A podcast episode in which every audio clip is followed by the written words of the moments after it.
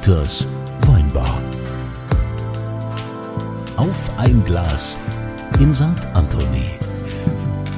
Hier seid ihr genau richtig. Hier an diesem Ort ist jeder willkommen. Es ist ein Ort der Freude, ein Ort des Lebens. Okay, wir sind auch mal manchmal hier ein bisschen nachdenklich und vielleicht auch mal politisch, auch mal inkorrekt, aber so ist er halt hier, unser Gastgeber. Unser Gastgeber Dieter in Dieters Weinbar. Immer wenn hier die schwere Tür aufgeht, fragt der Dieter, Was wohl denn trinken? und diese Frage geht heute an Monika Reule. Hallo, Hallo. was darf's denn sein? Ich hätte jetzt Lust auf einen schönen deutschen Winzersekt.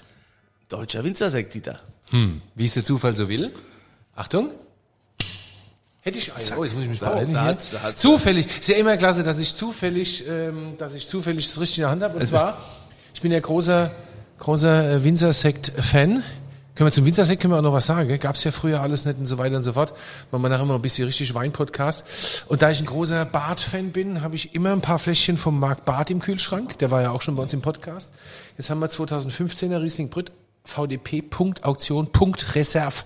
Den gab's also im letzten Jahr bei der Versteigerung in Kloster Eberbach. Würde ich sagen? Zum Wohl. Zum Wohl. So, herzlich willkommen. Frau Reule, hier in äh, Dieters Weinbar, da sind wir ja alle ähm, uns sehr nah ne? und äh, da äh, duzen wir uns. Wäre das für Sie okay, dass wir sagen, du Monika? Na klar. Boah, guck mal. Ihr Darf- könnt sogar Moni sagen. Jetzt darf ich, Alter, Falter. So, jetzt wird's aber hier. Ich darf die Frau Reule duzen. Mal. Du allein kannst mich verstehen. Ja. Jetzt geht's, jetzt geht's vorwärts hier. Ja, also Moni, du bist ja, äh, du bist ja eigentlich ein hohes Tier, kann man sagen. Ne? Du Na bist ja. äh, Geschäftsführerin von einem. Was, was ist das eigentlich? Wie, wie, nennt, wie nennt man das? Ist das eine, ist es eine, eine öffentliche ähm, Anstalt, Verband oder was genau? Wie kann man das Jein, sagen? also das Deutsche Weininstitut ist eine GmbH, aber hängt äh, eng zusammen mit dem Deutschen Weinfonds und das ist tatsächlich eine Anstalt des öffentlichen Rechtes. Okay. An die zahlst du normalerweise Gebührengelder bei der GEZ. Nee, GZ sagt man ja nicht mehr. Das ist doch Heißt- jetzt nee, quasi. Gebühren. Äh, also jedenfalls, da geht's ja um die öffentlich-rechtlichen äh, Sender und so weiter, die man da Ich hab keinen finanziert. Fernseher und muss das Aber trotzdem bezahlen. äh, das Deutsche Weininstitut ist ja tatsächlich äh, auch auch äh, sowas, ne, für alle Winzer. Also was so quasi dieses öffentlich-rechtliche, dieser Einzug, diese Gebührengelder, die man fürs Fernsehen zahlt, muss glaub, das muss auch der Kunze Winzer ans gleich DWI bezahlen. Arbeite mir gleich mal alles ab, ja. Jawohl. Also, äh, es gibt ein deutsches Weingesetz und da ist gesetzlich festgelegt, dass jeder Winzer und jeder Abfüller, der deutschen Wein erzeugt auf der Fläche oder abfüllt in Flaschen, eine Abgabe zahlen muss. Das ist eine Zwangsabgabe, kann man ruhig so sagen. Wir sprechen lieber von Beiträgen, das klingt ein bisschen netter, aber es ist definitiv eine Zwangsabgabe, also wie eine Steuer, nur für die Weinwirtschaft. Und die den, dient eben dazu, dass wir dann Marketing für die deutsche Weinwirtschaft machen. Vielleicht wäre es noch gut, Moni, wenn wir das mal histor den historischen Kontext, wenn du den mal erklärst. Ja gut, also äh, das Deutsche Weininstitut wurde 1949 gegründet eigentlich als Deutsche Weinwerbung und zwar durch zwei Privatpersonen aus der Pfalz. Das waren Weinhändler und ein, ein Weingutsbesitzer ähm, als GmbH, also private GmbH und ja, wie es so üblich ist, die hatten natürlich kein Geld, um Marketing zu machen. Und Geld war die ganze Zeit das Problem. Die hatten sehr wenig Geld, haben damit eigentlich dann relativ viel gemacht, aber letztendlich äh, war es eben sehr beschränkt. Und man hat dann äh, 1961 den äh, Deutschen Weinfonds, damals noch Stabilisierungsfonds, gegründet per Gesetz. Und mit diesem Gesetz wurde eben auch diese Abgabe ins Leben gerufen. Und ab, ab da ging es aufwärts, also das Geld hat dann zunächst die Deutsche Weinwerbung bekommen und später wurde das dann umbenannt in Deutsches Weininstitut. Spannend.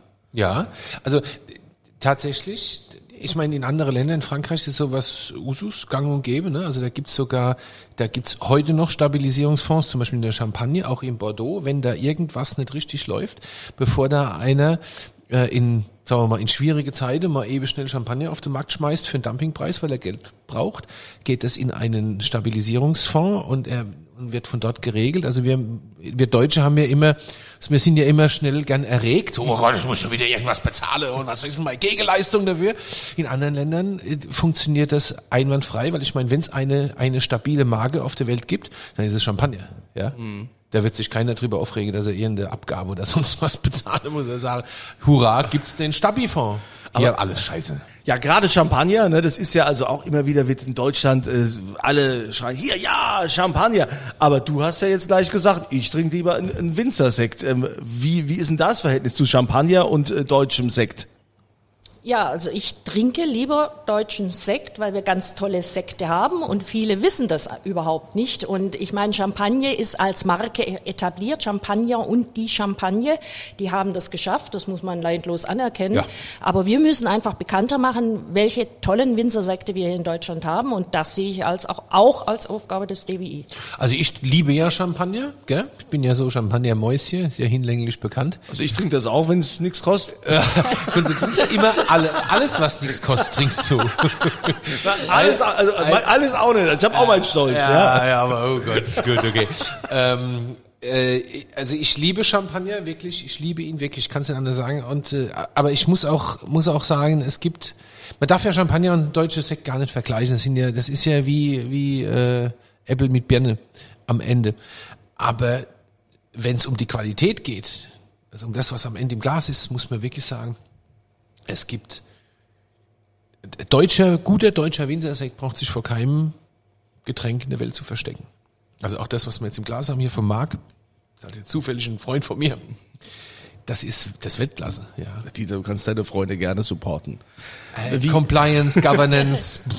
ja gut, es ist ja hier die Weinbar, wo alles erlaubt Stimmt, ist. Hast du ja recht. Moni, wie bist du eigentlich äh, zum Deutschen Weininstitut gekommen? Also was, was hast denn du, du, du vorher gemacht? Was war vorher deine Tätigkeit? Oh je, jetzt lachen wieder alle. Also ich habe eigentlich Agrarbiologie studiert und bin dann über verschiedene Stationen in der ja, Verbandswelt, nicht nur auch in der Forschung, dann letztendlich zum Wein gekommen. Ich war davor äh, Geschäftsführerin eines Futtermittelverbandes. Cool. Ähm, ja. Und äh, ja, bin dann gefragt worden, ob ich mir Wein vorstellen könnte. Und dann habe ich herzlich gelacht und habe gesagt, ich trinke unheimlich gerne deutschen Wein. Tatsächlich, ich habe schon immer nur deutschen Wein getrunken. Und äh, ja, das war's dann aber auch. Aber irgendwie, ja, dann ging aber das von, so. von, von Futtermittel zu Wein, finde ich, ist irgendwie ein Aufstieg. Das ein Aufstieg. Ist, ich habe ich hab bei meinem Antrittsbesuch gesagt, vom Schwein zum Wein. Das ist def definitiv eine Verbesserung. Und ich bin ja jetzt auch beim Wein geblieben die letzten 15 Jahre. Und äh, insofern, es ist wirklich ein tolles Produkt. Jetzt ist ja das DWI dafür da, Wein für den gesamten deutschen Wein, äh, Wein, Werbung für den gesamten deutschen Wein zu machen. Das ist ja quasi euer Kerngeschäft, oder? So richtig, ne? Also ihr seid die Vermarktungsgesellschaft für deutschen Wein. Und ihr werdet ja immer gerne, müssen das ja sagen, weil es gibt ja welche, die warten jetzt ja nur drauf, uns hier zu schlachten und auf alle Versprecher dieser Welt und sonstiges. Es gibt ja da immer heiße Diskussionen, also in der deutschen, vielleicht mal für die, die, die nicht in der Weinwelt so drin sind, der, der deutsche Weinschaffende, der sagt immer, boah, also wenn das DWI so toll wäre wie es ÖWM, ÖWM ist die österreichische Weinmarketinggesellschaft, dann wäre alles toll. Der Österreicher in Österreich sagt, oh ja, bitte, ÖWM, was ein Scheiß. Also wir haben, ne, Prophet zählt nichts im eigenen Land. Ähm, wie geht man denn, wie geht man denn, also wenn man, erstmal, Frage eins, wenn man für alle Werbung machen muss, für, wirklich für alle, sprich, für Leute wie mich, für Leute wie der Marc, für große Kellereien, Genossenschaften. Genossenschaften. Wie geht man denn damit um, dass man es alle recht machen muss? Noch dazu, wenn man also, quasi Zwangsabgabe kassiert. Man kann es nicht allen recht machen. Gut, danke, Und das wollte ich hören. Das, äh, äh, das gehört zu dem Job dazu. Meine Aufgabe ist es, zu versuchen, einen Ausgleich zwischen allen Interessen zu finden. Also wir sind beispielsweise dazu übergegangen, ähm, alle Vertriebskanäle mit zu bedienen, also Aktionen für alle Vertriebskanäle zu machen, weil wir wissen, es gibt eben diejenigen, die im Lebensmitteleinzelhandel äh, vermarkten, es gibt die, die in der Gastronomie, die, die direkt an äh, Endverbraucher, die im Fachhandel sind. Und deswegen machen wir Aktionen in allen Bereichen. Das heißt, nicht jede Aktion ist für jeden wirklich direkt nützlich, aber jeder kann irgendwie partizipieren und in der Summe ist es dann doch für alle nützlich. Ich nehme nur mal ein Beispiel raus. Wir machen ja wahnsinnig viel Informationsreisen in die Anbaugebiete oder auch Pressearbeit, Pressereisen.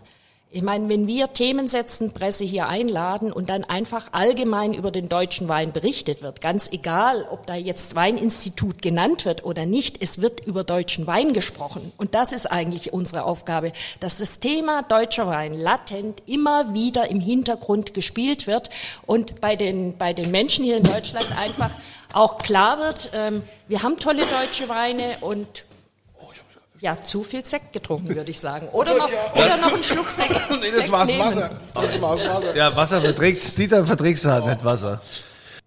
Da müsste einem doch eigentlich jeder für dankbar sein, oder? Wenn das Thema deutscher Wein medial auf der ganzen Welt äh, genannt, also wenn dieses Wort Wein aus Deutschland auf der ganzen Welt genannt wird, muss einem doch jeder dankbar sein. Es sollte man erwarten, ist Oder? leider nicht immer so, aber gut, das äh, muss ich halt dann immer wieder betonen, dass man auch das große Ganze nicht aus den Augen verliert. Die Weinbranche ist eine sehr emotionale Branche und äh, Das stimmt, ja. man hat dann immer sein Produkt, sein Unternehmen natürlich irgendwann im Blick und irgendwann muss man einfach auch mal auf den Tisch hauen und sagen, Leute, es geht hier nicht um Einzelinteressen, sondern es geht darum, den deutschen Wein insgesamt in seiner Position weltweit zu stärken und weiter voranzubringen.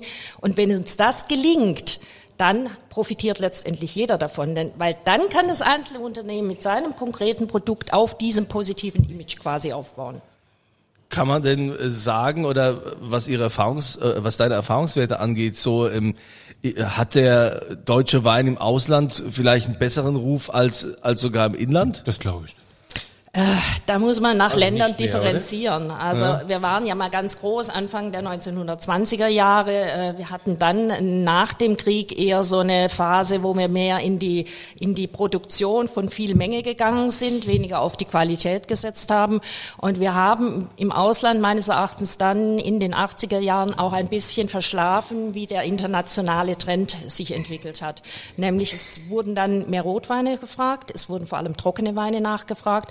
Und wir waren halt bekannt häufig für unsere restsüßen Weine oder auch lieblichen Weine im Preiseinstiegssegment. Und dadurch haben wir in manchen Ländern ein gewisses Image geschaffen. Ähm, und wenn man halt das Image hat, äh, süß, ähm, dann ist es unglaublich schwierig, das zu ändern. Äh, Wir werden ja auch immer als äh, Biertrinker und Sauerkraut-Nation wahrgenommen, obwohl die wenigsten Menschen äh, Sauerkraut essen, nehme ich mal an. Ähm, und sowas Äh. zu ändern in den Köpfen, das dauert einfach Jahre. Bier. Aber da sind wir auf einem ganz tollen Weg. Ja und was machst du jetzt so den ganzen Tag so bei deinem Job? Musst, musst du denn musst, Trinken, Im, im So Büro sitzen und trinken. Musst, mu- musst du jetzt, musst du jetzt äh, die Budgets zusammenhalten oder was, was genau ist so, so, so sein tägliches Geschäft? Wie kann man sich das vorstellen? Oder viele so repräsentative Jobs? Es ist ein bisschen von allem. Am wenigsten davon ist Wein trinken. Also muss man wirklich sagen, es gibt Leute, die denken, ich sitze den ganzen Tag im Büro und trinke Wein. Das mache ich ja. Das ich habe zwar äh, ein Regal mit Weinflaschen, das sind aber eher die abschreckenden Beispiele, um zu zeigen, wie man es nicht vermarkten sollte. Ja, und ansonsten ist es natürlich mal das, was auch am meisten Spaß macht, die konzeptionelle Arbeit. Also in welche Märkte gehen wir, welche Aktionen fahren wir, wie kommen wir am besten bei den Menschen an, was machen wir in der Presse- und Öffentlichkeitsarbeit, auch in den Social Media und so weiter. Das wird ja immer wichtiger. Ähm, also das ist der schöne Teil. Schöne Teile sind sicherlich auch, wenn ich auf Veranstaltungen gehen darf und vorstellen kann, was das Deutsche Weininstitut macht oder auch vor der Politik einfach mal eine Weinprobe halten, was auch immer. Hast du viel mit der Politik zu tun? Ist das Ich habe so schon Daily auch Business? Mhm. mit der Politik zu tun. Also nicht so viel, wie sage ich jetzt mal, die Weinbauverbände, weil die kümmern sich natürlich wirklich um die Weinbaupolitik. Ähm, aber immer wenn was Marketing betrifft, natürlich habe ich auch mit Mhm. der Politik zu tun. Ja, und dann geht's eben viel um Interessensausgleich, ähm, einfach viel telefonieren, werben für eigene Gedanken und Konzepte, das durchzubringen, das eine auch mal wieder im, in der Schublade verschwinden zu lassen. Dann wird sechs Monate später von irgendeinem anderen rausgeholt, der dann sagt, ich habe da eine großartige Idee, da stehe ich dann drüber, da kann ich lächeln, Hauptsache es geht voran. aber aber es geht mir generell eigentlich alles ein bisschen zu zu langsam voran, muss ich sagen. Also wenn man wenn wir uns wirklich auf reines Marketing konzentrieren könnten und diese seitlichen Gefechte nicht so sehr hätten, dann ähm, wird es noch mehr ihr Spaß habt ja machen. viel Gremienarbeit auch, ne? Das gehört dazu. Das ist Und einfach das so, macht's ja. ein bisschen langsam, ne? Denke ich. Das macht's langsamer, man muss ganz, ganz viele mitnehmen. Man muss eben nach Kompromissen suchen und das dauert einfach immer. Und äh, gut, aber das ist meine Aufgabe und ähm, das sehe ich auch wirklich als meinen Job. Und meine Mitarbeiterinnen und Mitarbeiter, die können dann umsetzen. Die können Marketing machen und das ist gut. Das sind tolle Leute und äh, insofern haben wir da eine gute Arbeitsteilung, sage ich Aber mal. ihr seid, ihr seid ja auch schon äh, ein Stück weit auch ähm, äh, ja, getrieben, äh, moderner zu werden und schneller zu werden, wenn man alleine sieht, wie viel tolle Winzer wir mittlerweile haben, WinzerInnen, die Du musst natürlich... eine Pause, äh, warte mal, pass mal auf. Das heißt, WinzerInnen. Du musst eine Pause machen, das ist wichtig. Die, die es verstehen wollten, du musst haben es auch auch, und du verstanden. musst es auch ordentlich machen. Ja, also die, die es verstehen wollten, haben es verstanden. Musst du im Sender Vielen nicht Dank, sprechen? Dieter. Nee, ich kann sprechen, wie ich will. Noch. Also, innen. Mal gucken. Aber äh, die sind ja alle sehr innovativ und viel moderner geworden und schnell. Wenn ich mir anschaue, wie jung mittlerweile ähm, da Winzer starten mit dem eigenen Weingut, äh, die sind vielleicht 20, 22 Jahre und äh, hauen da einen raus. Das ist ja ist schon bemerkenswert. Ja, wir haben ja so eine eigene Jungwinzer-Initiative, die nennt sich Generation Riesling. Die ist und das ist übrigens ne, ein Projekt, wo ich sagen muss, das macht am aller, allermeisten Spaß. Das ist auch toll. Weil wir da wirklich merken, da ist auch eine junge, neue Generation, die sind innovativ, die sind offen, die haben auch nicht mehr dieses äh, mein Wein, Wein, Weingut und keiner darf mir hinter, hinter die Türen schauen irgendwie. Und mit denen zu arbeiten, das macht wirklich Spaß. Ich will nicht sagen, dass die etablierten Winzer, dass es mit denen nicht auch Spaß macht. Wir brauchen beides. Aber ja, da hat sich viel getan in der Branche und natürlich müssen wir als Weininstitut da mitziehen und sogar immer eigentlich auch noch ein Stückchen vorausgehen äh, noch inno- innovativer sein, weil letztendlich sind wir ja auch ein Stück weit Aushängeschild der deutschen Weinwirtschaft und insofern, äh, ja, wir sind da ein Stück weit getrieben, aber wir versuchen auch nicht nur zu reagieren, sondern zu agieren und auch mal vorne dran zu sein. Äh, vieles wird auch belächelt, ähm, als wir angefangen haben mit Podcasts und mit dem ersten Virtual Reality Film, da hat jeder gesagt, oh Gott, was soll das denn und so Ja. weiter. Und das sind super Dinge, die jetzt bei den Verbrauchern super gut ankommen und jetzt äh, kritisiert das auch keiner mehr. Aber wenn ihr sagt, ihr seid äh, Aushängeschild, ich meine, ein Aushängeschild äh, vom Deutschen Weininstitut, vom Deutschen Wein ist ja auch die deutsche Weinkönigin. Auch die. Und ähm, wie lange wird es noch eine Weinkönigin geben? Ja, das Thema Immer zieht sich ewig. bei euch ja auch durch die Immer. ganze Ja, ja, Podcast-Reihe immer. Ah, du hast unsere. Podcast-Reihe Ja, schon gehört, hä? Weil wenn natürlich nicht Weinkönig, Weinköniginnen, Achtung, jetzt musst du aufpassen, ne? das darfst du nicht gendern, Weinköniginnen. Wenn du sagst Weinköniginnen, stimmt, wobei du bist ja Weinkönig, stimmt's nicht. Ich bin ja nur Weinkönig von einem Weingut an der Mosel, vom, Wein, vom Weingut Leo Fuchs in Pommern. Die haben mich auch gekrönt. Ich habe auch eine Krone, äh, weil ich alles andere habe ich mich nicht getraut, weil ich glaube, da gibt's immer noch in der Gesellschaft so ein bisschen Widerstände. Ne? So für einen deutschen Weinkönig sind wir noch nicht bereit, oder? Also das ist ja keine Frage, die ich alleine entscheide. Also ich, ich musste mal zu sagen, ähm, die Tra deutsche Weinkönigin hat eine lange Tradition. Ich denke, wir haben die auch weiterentwickelt. Wir sprechen international beispielsweise nur noch von den Botschafterinnen des deutschen Weines. Wir Was gehen auch völlig in bestimmte, richtig ist, ja. in bestimmte Länder gehen wir gar nicht mit der deutschen Weinkönigin, nämlich in Länder wie England, die eine Queen haben, weil die haben da auch nicht so den Humor dann. Die Tja. verstehen das auch nicht. Aber ich meine, die, die Weinköniginnen sind heu, heute moderne Fachfrauen. Früher standen die im Dirndl da, haben irgendwie ein Weinglas, einen Spruch aufgesagt und waren vor allem Fotoausstattung für nette ältere Herren, die in die Presse gelächelt haben. Ich sage das jetzt einfach mal so und Mhm. So da stehe ich auch Hast du dazu. Ich finde es auch gut, dass du Ja, als Frau das so sagst. ja, ja. Ähm, also Habe ich, aus, ich hätte, aus, vom DWI so noch nie gehört. ich hätte persönlich überhaupt kein Problem mit auch Männer zuzulassen. Nur da ist eben diese lange Tradition ähm, und ich kann da nicht plötzlich sagen, ich als Weininstitut entscheide, äh, dass wir jetzt keine, äh, äh, dass wir auch Männer zulassen. Wir diskutieren das immer wieder, aber bislang, wir diskutieren das auch mit den Gebietsweinwerbungen, die sind auch unterschiedlich weit mit ihren Gebietsweinköniginnen, was Modernität und Ausstattung und so weiter, auch, auch Schulung äh, angeht. da gibt's Und große Unterschiede, gell? Mein ja, lieber ja, ja, das, Mann, mein ähm, lieber Mann. Ja. Und da müssen wir einfach, wenn wir diese Entscheidung treffen, die aus Überzeugung und mehrheitlich treffen. Also gut, Moni, du weißt, ne, wenn es soweit ist, ich bin bereit, ne, kannst Als du den was? allen sagen, er ist erster deutscher Weinkönig, Nein, würde ich Kunze, natürlich. Kunze, Kunze, pass auf. Also bei aller, bei aller Liebe. Du könntest vielleicht eine super Show wegmoderieren, aber ich möchte dich nicht als erster deutscher Warum? Ich kann Weinkönig. doch Weinkönig nein, sein. Ich kann nein, doch kannst genauso, du nicht. auch Weinbotschafter. Nein, es nein, geht doch darum, Kunze, den Wein kannst- zu nein, Kunze, präsentieren. kannst ich liebe Wein, ich Ja, liebe ich die weiß, das Menschen, ich würde mich da hinstellen, ich würde, Nein. warum denn? Nein, ich krieg die Krise. Ich Nur möchte- weil du das nicht sehen ich möchtest. Möchte, ich möchte okay, ein Aus, ich möchte ein Aushängeschild. ich, okay, ich nehme auch ab vorher. Ich nehme auch ab, okay, wenn wenn's Nein, das ist. nein, das ist, nein, das ist es nicht. Das ist es nicht. Aber nein, das ist es nicht. Nein, um Aber ich finde nein, auf Kunze, jeden weißt, Fall ich liebe gut. dich, aber Ja, ich möchte ja. dich nicht als Weinkönig. Ich finde auf jeden Fall gut, äh, dass du darüber nachdenkst und dass du, dass du da auch auf jeden Fall offen bist, weil ich finde schon in dieser ganzen Diskussion, wo wir immer sagen, wir müssen offen sein in der Gesellschaft und wir müssen uns verändern und Gleichberechtigung hin und her, ist das durchaus auch ein Thema, was wir natürlich hier in Dieters Weinbau schon oft Also ich finde, ich haben. finde ja, ich finde ja gar nicht jetzt mal die Frage, ob der, ob es ein Weinbotschafter oder eine Weinbotschafterin ist, so entscheidend.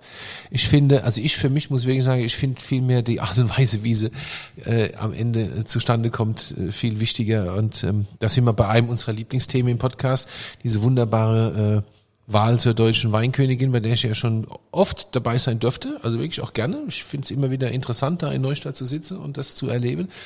Aber äh, es ruft in mir auch immer mehr äh, Kopfschütteln hervor, weil es so ein ich meine, ich verstehe den SWR, ihr habt ja gar nicht, vielleicht muss man auch mal sagen, was ja immer, was macht das DWI da? Ihr habt ja da gar nichts, ihr habt ja gar keine Hoheit in diesem Ding, ne? Aber man muss meine, vielleicht auch für diejenigen, SWR, die ne? es nicht, die es nicht kennen, muss man natürlich Ja. erzählen. Ne? Also es ist, immer diese Krönungsveranstaltung in Neustadt im, im Saalbau wird die deutsche Weinkönigin gekrönt Gewählt und äh, ja Und dann gekrönt. und gekrönt und äh, von einer Jury und äh, das wird dann im SWR Fernsehen auch live übertragen. Und äh, diese Veranstaltung meint jetzt der Dieter. Genau, genau. Und da heißt ja immer, oh, was macht das der, das DWI, wie kann man das nicht, aber ihr habt ja, vielleicht erklärst du es mal. äh, Also das ist ja, eine zweistufige Sendung. Es treten in der Regel 13 Gebietsweinkönigen an, die durchlaufen erstmal eine sogenannte Vorentscheidung. Das ist eine reine Fachbefragung. Und da müssen die wirklich Fachwissen demonstrieren. Die, das ist unsere Veranstaltung. Das heißt, die Fachfragen kommen von uns. Wir besprechen mit dem D, äh, SWR auch sehr genau, was geht, was geht nicht. Wir müssen da auch immer darauf achten, dass keine irgendwie äh, bevorzugt wird, sondern dass das eine wirklich objektive Wahl ist. Ähm, und aus dieser Vorentscheidung werden quasi aus 13 kommen sechs weiter. Und die gehen dann in diese Live-Sendung, also das Finale, das vom SWR gestaltet wird, auf das wir nur bedingt überhaupt Einfluss haben. Wir können natürlich, was Spiele angeht und so weiter, was die Show-Acts angeht, die haben sich gebessert. Also stimmt, vor ja. 20 Jahren war Oh das Gott, ja. wirklich unerträglich. Ähm, damals hat mir der SWR immer gesagt, ja, das ist der Sendeplatz des fröhlichen Weinbergs. Vielleicht erinnert ja, ihr das euch ja Johann Laver und die letzte deutsche Weinkönigin, die aus dem Rheingau Und kam, wir Frau Nerath. dies, diese Sendung eben stricken für unsere Zuschauer, weil letztendlich entscheidend fürs Fernsehen ist Quote. Quote Aber da Quote, sind die Quote. doch gefühlt hängen geblieben bei der, beim fröhlichen Weinberg, oder? sind, Mal ernsthaft. äh, Ja, also Ja. wie gesagt, es geht äh, peu à peu nach vorne, aber es ist bei, bei weitem nicht das, was ich mir unter einer Hm. modernen Show vorstelle. Wobei ich möchte keine Castingshow.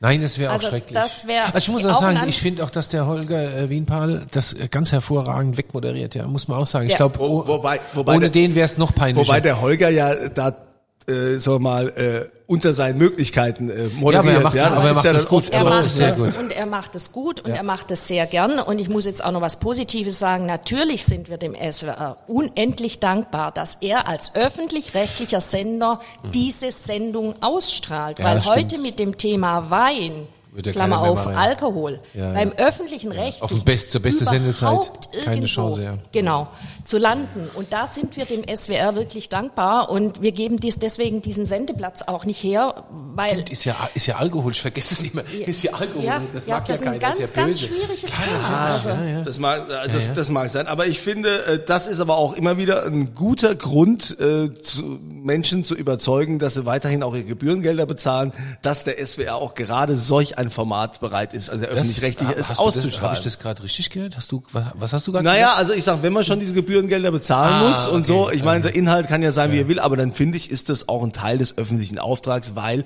Wein ist Kultur, gerade hier bei uns im Land gehört das dazu. Und äh, ich ich fände es äh, sehr bedenklich, wenn man jetzt sagen würde, das äh, strahlen wir nicht aus. Ich finde, es ist sogar auch eine Pflicht, was der Öffentlich-Rechtliche zu tun hat, ja. Ja, aber das sehen leider äh, nicht alle Öffentlich-Rechtlichen so. Und wie gesagt, deshalb sind wir dem SWR eigentlich dankbar. Und ich meine, die Problematik mit Alkohol, die wird ja immer schlimmer. Also wenn wir sehen, was sich da auf Brüssel tut, ähm, auf Brüsseler Ebene Ja, und, und bis WHO hin auch, ne? WHO, Die WHO ist auch ganz Cancer, böse unterwegs. Cancerplan, also Ja, ja, Krebsbekämpfungsplan und so weiter, wo eben auch insbesondere durch die Staaten, in denen es gar keinen Weinbau gibt, Wein einfach als Alkohol verteufelt wird und Wein als Kulturgut und die Weinkultur gar nicht mehr hochgehalten wird. Da ähm, müssen wir wirklich aufpassen, dass wir nicht denselben Weg gehen wie die Tabakindustrie. Ja. Äh, Ja. Und es gibt solche Ansätze und ähm, da hängt ein Damoklesschwert über der deutschen Weinwirtschaft und das müssen wir einfach auch immer Das, das haben viele gar nicht auf dem Schirm, ne? Das Nee, ist das, das- Dramatische, also wenn du ein bisschen mitkriegst, was da auf internationaler Ebene, gerade bei der WHO abläuft, äh, so nach dem Motto, Wein ist kein Kulturgut, das ist alles Quatsch. Also es ist schon sehr schwierig. Aber nochmal ganz kurz zur, zum Amt der Weinkönigin, Schrägstrich Botschafterin. Doch, doch, äh, ich muss nochmal, weil es gibt ja auch die Frage, muss das sein? Braucht man sowas? Und ich kann ja sagen, ja, weil wenn du siehst, was die Weinkönigin für einen Werbewert hat, weltweit, wenn du diesen Werbewert generieren wolltest, das ist unbezahlbar. Das ist völlig unbezahlbar. Also, und die Weinkönigin kommt gut an, insbesondere auch im Ausland. Ich habe es Ja. jetzt vor drei Jahren erlebt auf der ähm, auf der Prowein. Da stand die amtierende deutsche Weinkönigin äh, mit mir und dann kam so ein Botschafter, wie sich herausstellte, aus Neuseeland ähm, dazu. Wir warten auf Frau Klöckner zur Eröffnung ähm, und der lächelte dann so ein bisschen herablassend, so, was haben Sie denn da auf dem Kopf und so weiter. Und die hat vier Sätze gesagt und der hing an deren Lippen, die ist die nicht mehr losgeworden. Der war zum Schluss so begeistert von ihr, dass ich sagte, da schon wieder einen gewonnen. Und allein Ja, durch, das sind ja durch auch ganz tolle, ganz tolle Persönlichkeiten. Also äh, wir hatten ja auch das Vergnügen hier in Dieters Weinbar, dass wir die äh, Wir. Angelina, Angelina äh, äh, Kappler. Kappler. die ja, Ja. jetzt ähm, vor hieß sie Vogt, ne? Vogt, jetzt vor hieß sie. Vogt, jetzt Ah, Kappler. Ne, äh, die hatten schon mehrere Weinkönige- Die hat eine ja. eine Ausstrahlung und hat auch über diese Zeit, also ich habe ja immer das Vergnügen gehabt, dass äh, so nach der Krönung so die erste Amtshandlung, so am nächsten Tag waren die meistens bei mir in der Sendung, im Sender habe ich die kennengelernt. Und ähm, wenn du dann mal so ein Jahr später äh, die wieder triffst, was die für eine enorme Entwicklung da durchgemacht haben. Und äh, ich meine, die hat diese Geschichte erzählt in Japan, ja, was äh, also damit hat ja keiner kann, ja, ja, gerechnet, klar. dass die, die die Weinprobe auf Japanisch macht und die Leute so begrüßt. Das ist, das sind die ausgeflippt, ja. Ja, also wir haben immer wieder ganz tolle Persönlichkeiten mit eben einer entsprechenden Ausstrahlung. Und das ist auch der einzige Grund, wo ich immer so denke, es ist vielleicht doch gut, wenn es eine Frau ist. Weil wir Männer das nicht so hinkriegen mit der Es gibt Ausstrahlung. auch Männer aber mit ich finde, weißt Ausstrahlung, du, aber, aber, ganz ehrlich, also ich muss jetzt nochmal diese Mann-Frau-Nummer, also ich denke da jetzt die ganze Zeit drüber nach, nachdem du äh, Kunze das aufs Tapet gebracht hast. Die Weinwelt ist eine männerdominierte Welt gewesen früher Ja. und sie ist es eigentlich immer noch. Also es gibt immer mehr Frauen in der Weinwelt zum guten Glück, aber die Mehrheit ist immer noch männlich und ich glaube, ich möchte keinen männlichen Weinbotschafter. Ernsthaft. Ich möchte eine Weinbotschafterin, eine absolute Fachfrau, was die ja, guck mal, momentan irgendwie kreist sofort hier das BKA über uns, Ja, wenn ich ich sowas sage. ja. Ähm, ich möchte, ich möchte einen, ich möchte einen Fachmenschen. Oh Gott, Fachmann darf man nicht sagen, Fachfrau. Ich möchte einen Fachmenschen. Was darf man noch sagen? Ja, ich weiß es auch nicht. Manchmal ist es auch wirklich komplex. Ich glaube, wenn es wirklich in die Richtung Botschafter geht und nicht mehr Königin, sondern Botschafter, dann halte ich es für essentiell notwendig, dass es eine Frau ist. Und eben nicht ein Mann, weil diese Weinwelt so männerdominiert ist und so fürchterlich chauvinistisch ist immer noch, dass der Botschafter, das Aushängeschild des deutschen Weins auf alle Fälle eine Frau sein muss. Gut, da könnte man jetzt auch in die Gegenrichtung Ja, argumentieren, aber das ist ja deine persönliche Ansicht, Eben. ne? Und ich meine, in deiner Weinbar, ich in deiner, in meiner in deiner Weinbar kannst du ja, auch ja, machen, ja. was du willst. Wir, wir können auch hier eine Krönung veranstalten, ja? Also ist doch gar, Ich mach gar dich kein zu meiner Problem. Königin, ja. Das, das, das machen wir hier, abgesehen von öffentlich-rechtlich oder privat, völlig, völlig wurscht können wir das machen.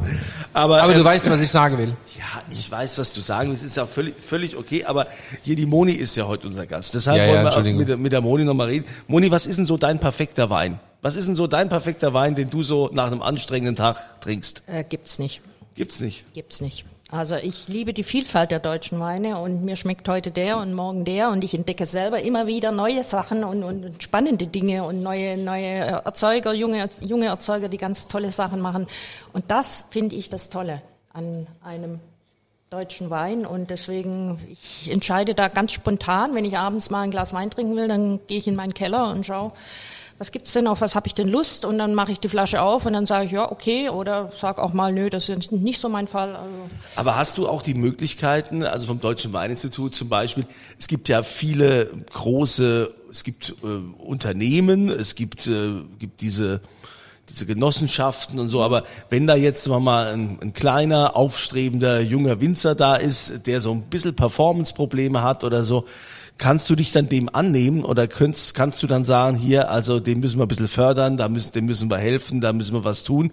Geht sowas, weil du ja doch irgendwie auch immer zur Neutralität äh, ja, verpflichtet ja. bist? Also ich kann jetzt nicht sagen, ah, da ist der junge Herr Müller und den wollen wir jetzt irgendwie mal und dann mache ich Werbung für sein Weingut und für seine Weine. Das geht nicht, das dürfen wir nicht. Das wäre auch ein aber, bisschen, also ja. Ja, Hoppla. aber, aber wir bieten eben, jetzt spreche ich nochmal die Generation Riesling an, wir sagen dann solchen Leuten, Mensch, kommt doch zu uns in der Generation Riesling, wir, wir organisieren da beispielsweise Tischpräsentationen irgendwo im Ausland oder irgendwelche verrückten Dinge. Wir gehen mit denen äh, beim Orange Day, beim Königstag, gehen wir mit denen auf ein Schiff ähm, mit Musik und Halligalli und so weiter. Und dann können die sich der dortigen Fachwelt präsentieren und dann ist es ihr Bier. Da müssen sie natürlich dann äh, quasi B2B versuchen, dann mit äh, Händlern, Sommeliers, Gastronomen ins Gespräch zu kommen und die von ihren Weinen zu überzeugen. Und diese Möglichkeiten bieten wir ihnen.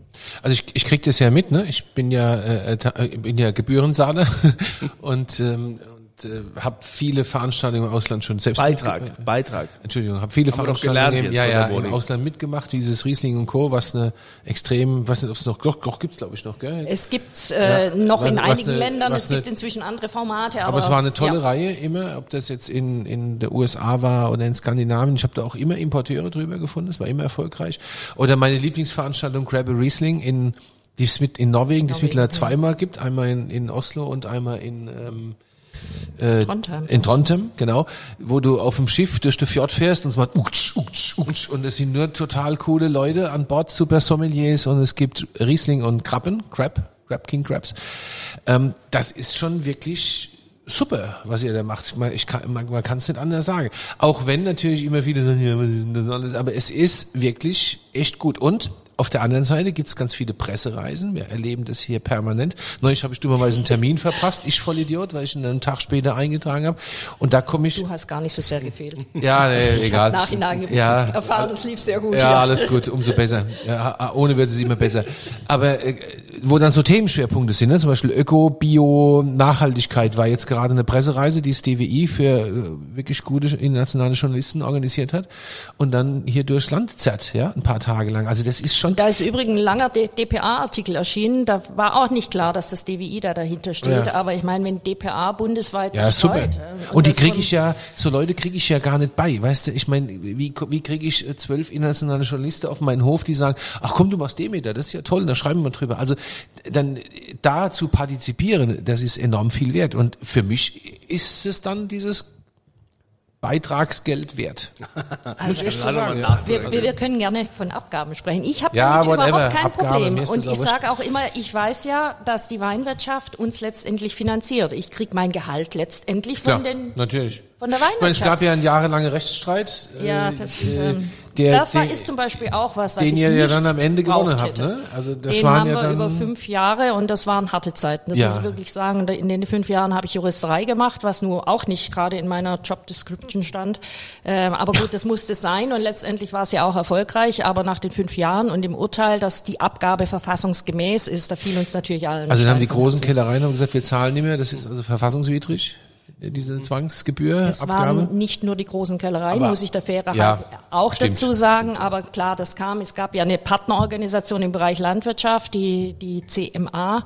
Und da wurde eben kurzfristig entschieden vom Bundesverfassungsgericht, die Abgabe ist verfassungswidrig. Und das hat natürlich dann unsere Abgabepflichtigen auf, die, auf den Plan gerufen. Und dann hieß es, versuchen wir jetzt auch mal. Und dann lag's Geld auf so einem Sperrkonto, ne? Ähnlich? Ja gut, man muss dann Rückstellungen bilden, wie das im Fachjargon heißt. Äh, fünf Jahre muss man, also die, man muss ja rechnen, dass man die zurückzahlen muss. Und da haben wir dann schon einiges äh, angehäuft, was wir jetzt aber schon wieder kräftig abgebaut haben. Aber das oberste Gericht hat entschieden, Ja, des Rechtens, übrigens auch wegen der Struktur der deutschen Weinwirtschaft, äh, wo man sagt, die kleinen Erzeuger schaffen es nicht selbst, weltweites Marketing zu machen. Die sind zu klein, da ist das Geld nicht da, das Geld muss gebündelt werden. Und wenn man eben sieht, was Länder wie Spanien, Ja. äh, Italien, Frankreich, was die auch an Fördergelder haben, um ihre Weine im Ausland abzusetzen, also Absatzförderung zu machen, da sind wir dagegen ein so ja, kleines ja, Das ist Licht. enorm, ja. Mhm. ja. Also das habe ich bei der Prowahl mal gesehen. Also das äh, total krass, also was da so Spanien da auffährt. Ne? Das ist also. Aber wir hatten ja letzte Woche oder im letzten Podcast hatten wir ja einen Bundestagsabgeordneten von der CDU, den Jan Metzler. Moni, wie ist denn mit dir? Weißt du, was du wählst? Wir sind ja alle hier. Also ganz ehrlich, es ist mir noch nie so schwer gefallen wie in diesem Jahr. Ja, danke, Also, geht mir genauso, ja. Ich ähm, habe jetzt die Briefwahlunterlagen beantragt und werde zu Hause dann darüber wahrscheinlich aber genauso brüten wie jetzt. Ich habe zum ersten Mal alle Wahlprogramme gelesen, versuche gegeneinander abzuwägen, aber ich, ich, ich tue mir schwer. Was wünschst du dir denn äh, für die Zukunft des äh, deutschen Weins, äh, die natürlich auch hoffentlich weiterhin von dir mitgeprägt wird? Also äh, jetzt von der Politik oder generell? Generell. Also Ob die generell- Politik das erfüllt, da sind wir Ich glaube, uns der nicht meinte so das so sicher. generell der Äh, gen, äh, nee, ge generell äh, würde ich sagen, äh, die Weinerzeuger, ich spreche immer bewusst von Weinerzeuger, um mich nicht dem Vorwurf ähm, auszusetzen, hier nur für die Winzer zu sprechen oder Ja, die Winzerinnen oder wie, wie auch immer. Ich spreche generell für alle, die sollen den Weg weitergehen, den sie gehen. Innovativ deutschen Wein weiter voranbringen und vor allem auf Qualität setzen. Dieses ähm, wirklich Qualität in den Vordergrund zu stellen, das hat uns in den letzten 25 Jahren unglaublich gut getan. Und das sind jetzt heute auch wirklich Weine, für die es Spaß macht, Marketing zu machen. Ich mache das wirklich gerne.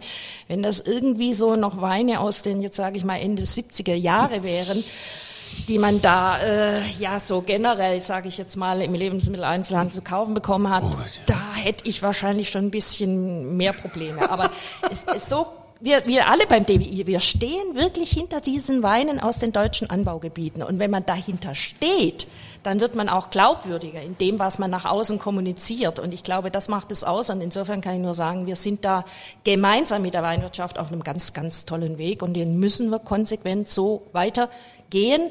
Allerdings, wir müssen auch ein bisschen in die Zukunft schauen. Nicht nur sagen, so, das sind jetzt unsere Produkte und mit denen sind wir erfolgreich und da gehen wir weiter nach vorne, sondern wir müssen auch schauen, was verändert sich. Was verändert sich um uns herum?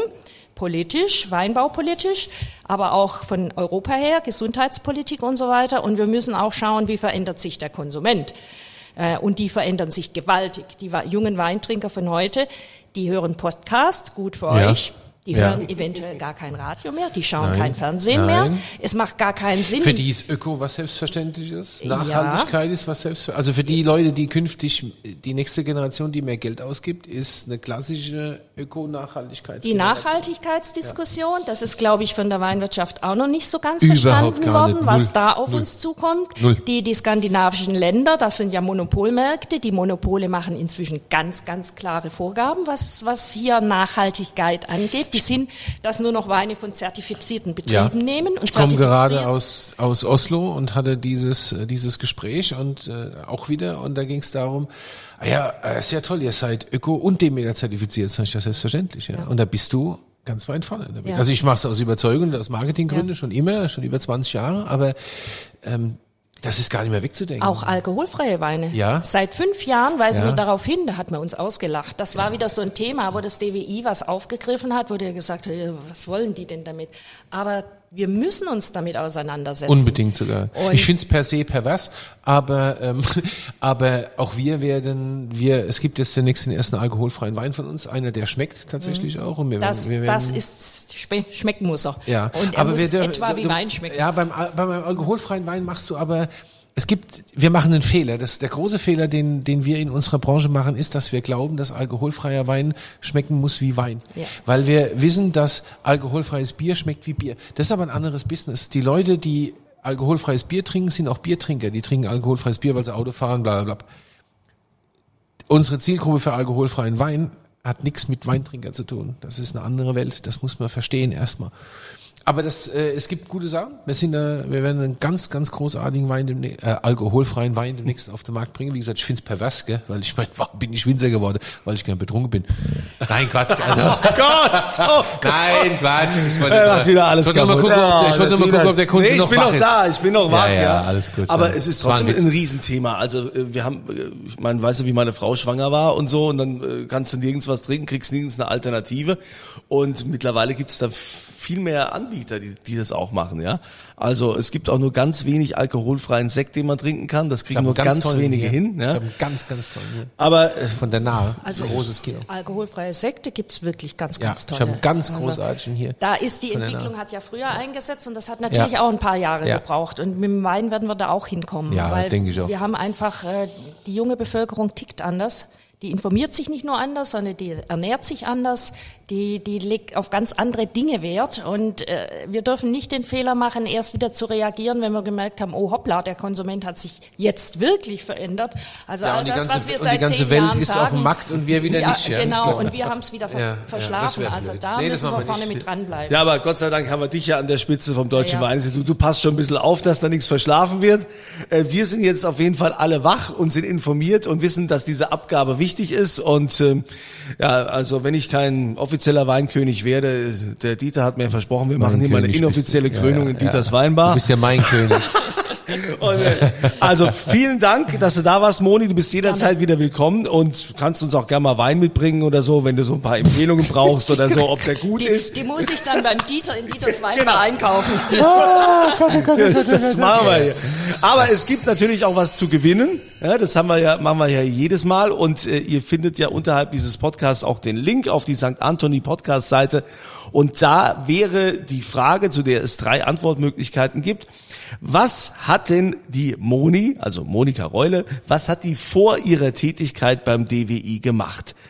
Bei welchem Konzern, also bei welcher Konzern, Art, bei, bei welcher Art äh, Konzern war sie da beschäftigt? Ja, und äh, das da bitte dann richtig ankreuzen. Und dafür hat sich der Dieter was ausgedacht? Was gibt es? Ja, ich habe mir was Besonderes ausgedacht, weil wir haben ja neulich diese ähm, Solidarität, äh, machen wir eigentlich immer noch diese Solidaritätsaktion für die ähm, für die äh, A gemacht, also für die Winzer an der A, die von dieser Flutkatastrophe betroffen waren. Und das DWI war vor allen Dingen in Form von äh, Monika, waren mit die ersten, die uns unterstützt haben bei dieser Aktion und auch nachhaltig ganz viel unterstützt haben, muss ich euch nochmal sagen, ohne euch hätten wir das auch am Ende gar nicht so abwickeln können, wie wir es abgewickelt haben. Also da nochmal tausend Dank. Und deswegen, wir haben noch ein paar von diesen Paketen und deswegen dachte ich mir, ist es doch eigentlich ganz cool, wenn wir sechsmal ein Solidaritäts äh, Solidaritätspaket, kommt ein S hin? Solidarität? Solidaritätspaket. Verlosen. Sechs mal eins für diejenigen, die die Frage richtig beantworten.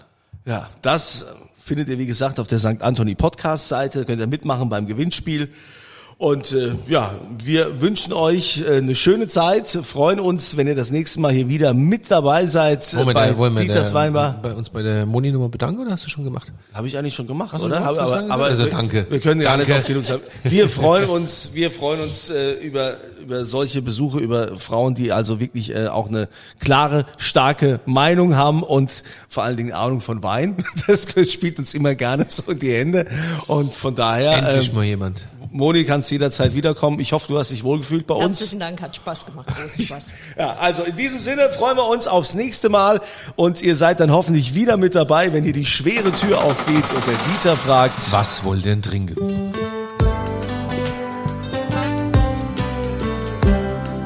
Dieters Weinbar. Auf ein Glas in St. Anthony.